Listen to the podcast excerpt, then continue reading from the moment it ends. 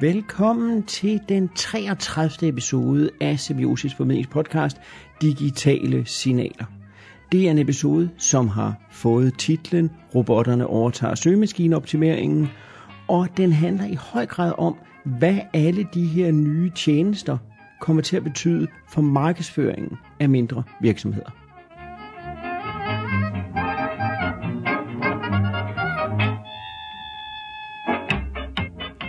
Mit navn er Adam Bindslev, og jeg er ham, der er den i semiosis formidling. Og det her, det er Digitale Signaler, episode 33. Og den har været under opvarmning i noget tid, må jeg indrømme. Men øh, nu er den her i hvert fald, og jeg har fået et bedre setup til, at jeg igen kan sende live på Facebook, så dem, som skulle følge min Facebook-side, kan lige nu følge mig, øh, som jeg sidder og snakker her. Og, øh, og så er der sket en anden ting, som jeg synes var meget fascinerende øh, og selvfølgelig også lidt skræmmende.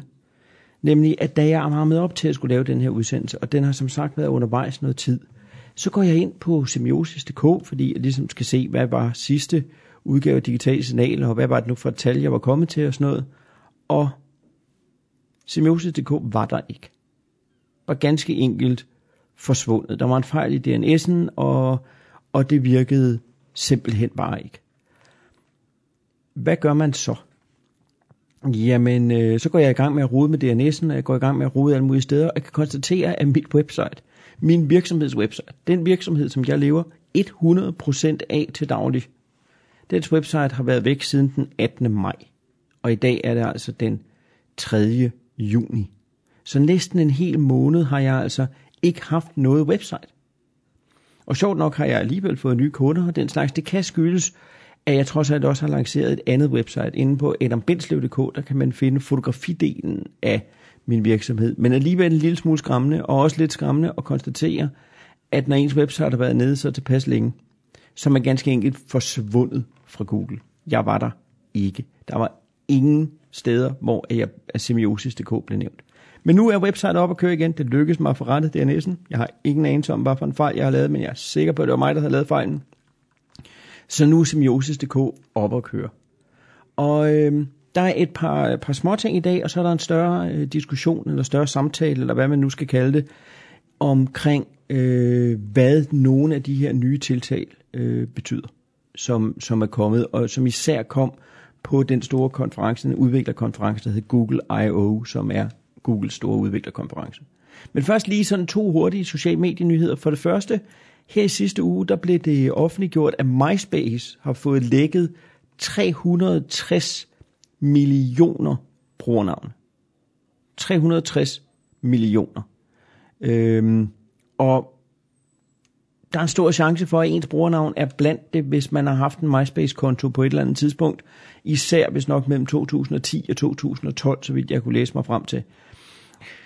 Og om folk hacker min MySpace-side, det overlever jeg nok, men det man selvfølgelig lige skal være opmærksom på, og grunden til, at jeg tager det her op fra toppen, det er, hvis man bruger det samme password på sin MySpace-konto, som man bruger alle mulige andre steder, så er der altså en rigtig stor risiko for, at sammenstillingen af ens e-mail og ens password nu er ude i, i frit og, og åben tilgængelighed.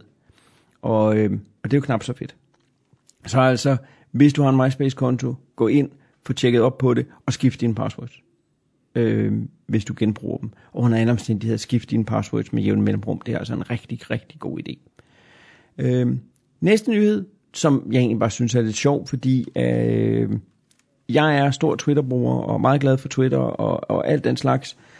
Øh, men jeg har også indset, at vi er et mindretal. Og nu er det så blevet fuldstændig tydeligt, at vi er et rigtig stort mindretal, eller et rigtig meget et mindretal nemlig ved at Snapchat af alle tjenester nu er større end Twitter på antal daglige brugere. Snapchat er større end Twitter. Og det viser jo altså igen, at hvis man ikke bruger Twitter som det netværksredskab, det er, eller man ikke bruger det til de samtaler, der er, eller man ikke har været der i overvis, ligesom jeg har været, så er der måske mindre og mindre grund til at kaste sig ud i Twitter. Altså det er ikke et massemedie. Det bliver aldrig et rigtigt massemedie. Det er min forudsigelse. I hvert fald i Danmark. Øhm, og der kommer simpelthen nye, nye medier til. Det var lige de to hurtige nyheder her, og så vil jeg kaste mig over det, som ligesom er hovedhistorien. Fordi som sagt, så var der Google I.O., øh, og der lancerer de nye produkter, eller det vil sige det, de gør, fordi det er en udviklerkonference, og det er dybt frustrerende for, øh, for os sådan mere almindelige forbrugere, det er, at de fortæller om de ting, som kommer til efteråret. Så de lancerer en masse ting, som bare ikke bliver lanceret endnu. Så alt det, som de talte om, kunne de vise demo af, og de kunne vise nogle små fine film om, hvordan det skulle virke og sådan noget. Men man kan ikke købe dem, man kan ikke downloade dem, man kan ikke bruge dem endnu. Men deres helt store push var dels, at de kom med to nye øh, messaging apps. Øhm, og Google har allerede et par stykker. De havde Google Messenger, så fik de Google Hangouts, som jeg har været øh, glad for. Og nu kommer så to nye, nemlig Google Allo, A-L-L-O, øh, og, og øh, Google Duo. Og det interessante i den her sammenhæng er nok især Allo, som er en, øh, en meddelelsestjeneste, ligesom alle mulige andre, som kan afløse sms og alt den slags. Jeg gik ikke i detaljerne med, men det er en tjeneste, som har indbygget en assistent, som simpelthen kan komme med intelligente forslag til, hvad man nu vil øh, søge på, eller, eller den slags. Den læser altså samtalerne, eller man kan gå direkte ind i en samtale med den omkring for eksempel at bestille biografbilletter, eller hvad det nu skulle være. Et af eksemplerne var netop sådan noget med, at jeg kunne godt tænke mig at komme i biografen, så kan man kontakte denne her øh, agent, og så finder den ud af, hvad der er i nærheden af, hvor man er, fordi Google jo ved, hvor vi er. Øh, Google Duo er så jo et Googles bud på at lave en en-til-en videosamtale, øh, ligesom øh, Apples FaceTime. Og det har man sådan set også kunne i Hangouts. Og jeg kender stadigvæk ikke ret mange, der har lyst til at tænde på deres webkamera, når de har en samtale. Men lad os da endelig prøve igen, for jeg kan rigtig godt lide ideen. Hvis jeg ikke kunne lide ideen, så ville jeg nok heller ikke sidde lige nu og sende live på Facebook. Men jeg kan godt lide ideen om, at vi faktisk kan, kan se hinanden, eller I, i hvert fald kan se mig.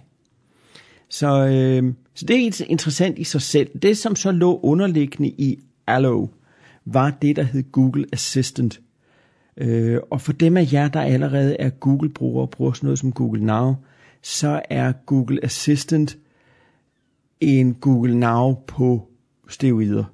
Det er en Google Now, der kan endnu mere, eller føre ideen om det her samtale-interface frem. Fordi det er det, der er hele tricket. Det er, at Google godt kan lide ideen om, at vi bruger vores stemme til at søge.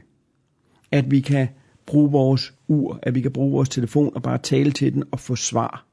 Og det, som de har demonstreret, de kan, det er, at de er blevet rigtig, rigtig gode til at kunne føre en samtale. At jeg kan sige, er der nogle gode film i nærheden, så kan den komme med et svar, og så kan jeg sige, er de familievenlige, og så kommer han med et svar på, hvad for nogle af dem. Så der altså bliver en kædesøgning. For gamle bibliotekar som mig, så kædesøgning noget, vi næsten havde glemt fandtes, men som altså lidt genopstår i de her nye interfaces. Øh, Google Assistant kommer så med en dims, øh, som hedder Google Home, som øh, ligner en øh, højtaler, eller en luftfrisker eller et eller andet Men det er en dem, som har en højtaler, og den har en mikrofon, sådan at jeg faktisk kan bruge den til at føre en samtale i mit hus her. Og de har vist en video, hvor at, ja, nu får vi se, hvordan det bliver i virkeligheden, for vi kan godt huske deres øh, Google Glass video, og det var jo løgn. Så derfor så øh, må vi jo se, om det her bliver mindre løgn. Øh, men i hvert fald ideen om, at jeg simpelthen kan komme ned om morgenen og bare sige, øh, hej Google, spil min morgenplayliste i køkkenet. Og så finder den ud af, at jeg har en Chromecast, der hedder køkken, og så spiller den så den playliste, som jeg har lavet på den Chromecast. Super smart. Eller jeg kan sige, det bliver vist i videoen, de forklarer ikke rigtig i keynoten, hvordan det kommer til at virke, men at øh, moren i videoen, hun kommer ind og siger, okay Google, I'm listening Undskyld, jeg kom til at sige, okay Google, nu tændte jeg en eller anden telefon et eller andet sted sikkert. Øhm, og det som så sker, det er, at den læser hendes aftaler op og fortæller, at hendes fly er forsinket. Øhm, det er jo lidt sjovt, de her videoer, der skal folk altid med fly, sandsynligvis fordi, at noget af det, der fungerer rigtig godt, det er flyreservationer og sådan noget på Google Now. Men, men det er så en anden ting. Og hun så kunne sige, lav min middagsreservation øh, om med en halv time, og så kunne den selv gå ind og finde den app, som den var lavet på, og rykke den en halv time frem. Super, super, super, super smart.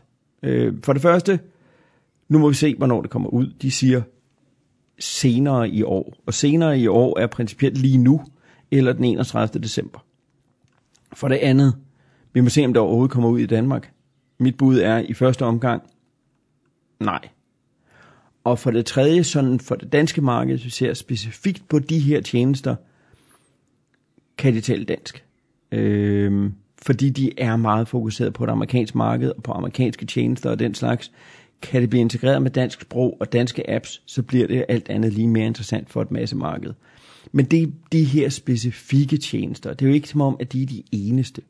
Apple har deres øh, Siri, som ligger i telefoner og i iPads og i iPods og andre steder. Øh, Øhm, Amazon har deres Echo, som er en lignende tjeneste, som så bare binder sammen med Amazon Services.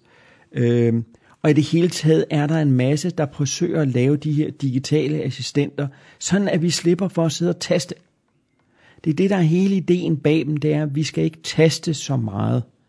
Øh, og jeg synes personligt, at det er fedt. Jeg synes, det er fantastisk, og jeg bruger det faktisk stort set hver eneste dag, at jeg kan sige, øh, jeg kan komme kørende et eller andet sted, og så kan jeg bare sige til mit ur eller til min telefon, øh, show me cafés, og så kommer den med en liste over caféer, som er i nærheden. Super, super smart. Eller den kan komme og sige, jeg kan sige til den, navigate to home, eller navigate to my next appointment, eller hvad det ellers skulle være, og så kommer Google Maps op og navigerer mig derhen, uden at jeg skal taste noget.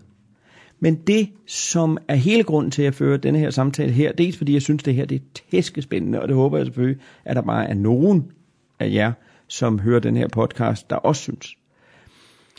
Øhm, men grunden til, at jeg tager det op her, det er også fordi, at det alt andet lige kommer til at betyde rigtig, rigtig meget for søgemaskineoptimering, især i mindre virksomheder, og især i detailhandel og restauration og turisme og den slags steder, som er steder, jeg faktisk har beskæftiget mig en hel del med, og her kan jeg se problemerne. For når jeg siger, show me cafés, så viser Google mig de caféer, som har givet gå ind på Google My Business. Og hvis I ikke har det, så google lige Google My Business, så kommer der en side op, hvor I kan administrere de her ting som er gået ind og faktisk markeret sig på kortet. Ja, vi er en café. Ja, vi har åbningstider. Ja, vi har det ene. Ja, vi har det andet. Fordi hvis de data ikke er der, så virker de her robotter ikke. Eller vil sige, robotterne virker stadig, men de viser bare ikke din virksomhed. De viser ikke, hvad det er, du har at tilbyde. Det viser et eller andet andet. Og det er det helt grundlæggende problem, som vi har med de her tjenester, at vi faktisk har meget svært ved at kunne gå ind og søge igennem lister. Fordi hvis jeg sidder og ser resultaterne på mit ur, eller jeg bare hører Google læse dem op, så går jeg ikke til side 2 af Google-resultaterne for at se, om der er et eller andet der. Så søgemaskineoptimering, især altså i detailhandel, turisme og den slags, bliver meget, meget vigtigere. Eller bare det at være til stede på tjenesterne. Det at være til stede på TripAdvisor. Det at være på Google Maps. Det at være der, have markeret, hvem er man, hvor er man og den slags. Det kommer altså til at få betydning. Og jeg har råbt op om det her i overvis. Øhm, I nogen grad til døve ører. Øhm, jeg begik måske den fejl og tro, at hjælp ville blive enormt stort i Danmark. Det blev det ikke. Men Google Maps er stort. Apple Maps er stort. Og der bliver man altså nødt til at gå ind og sikre sig, eller finde nogen, der kan hjælpe en med at sikre sig, at man rent faktisk er der. Fordi ellers så virker de her kompensationsinterfaces ikke. Hele ideen er, at vi basalt set får en ny grænseflade. Noget af det, jeg har beskæftiget mig allermest med, og som jeg synes er allermest interessant, det er netop det her med grænseflader. At jeg er uddannet bibliotekar, og i gamle dage, der var det mig, der var grænsefladen. Det vil sige, der kom en bruger og sagde, jeg søger efter et eller andet, og så gik jeg ind i en database, og så søgte jeg, og så kunne jeg komme med resultatet. Jeg var assistent. Så har vi haft en lang periode, hvor grænsefladen var direkte Google søgeinterface. At folk kunne blive bedre eller dårlige til at søge, og fik resultaterne ud på den måde. Men det var en mere demokratisk måde, fordi søgemaskineoptimering i virkeligheden var, nu er der nogle SEO-folk, som hader mig, men var mere simpelt nu bliver det indviklet igen, fordi nu skal vi være opmærksom på, at der altså er en robot, en eller anden maskinlæringsting, som rent faktisk går ind og er søgeinterface imellem det, vi laver, og det, som alle mulige, det som, som folk de søger på. At den, det blå link på hjemmesiden får mindre og mindre betydning. Google sagde faktisk selv på Google I.O., at 50% af de mobile søgninger i USA er stemmesøgninger. 50%. Så det er altså et kæmpe marked, ligesom at vi skal mobiloptimere vores websites, og ligesom vi skal alt muligt andet, så er vi simpelthen nødt til også at være optimeret på, at hvis folk de siger nogle kommandoer på nogle af de her tjenester efterhånden, som de bliver udbredt, så er det os, der skal blive fundet. Og det bliver en helt ny åbning, en helt ny vej, som søgemaskineoptimering bliver nødt til at gå ned af, og det bliver enormt spændende at se, hvor vi bevæger os hen. Øh, men jeg er i hvert fald ikke i tvivl om, at vi bevæger os derhen, og at dem, som rykker på det nu, de vil have en kæmpe stor fordel.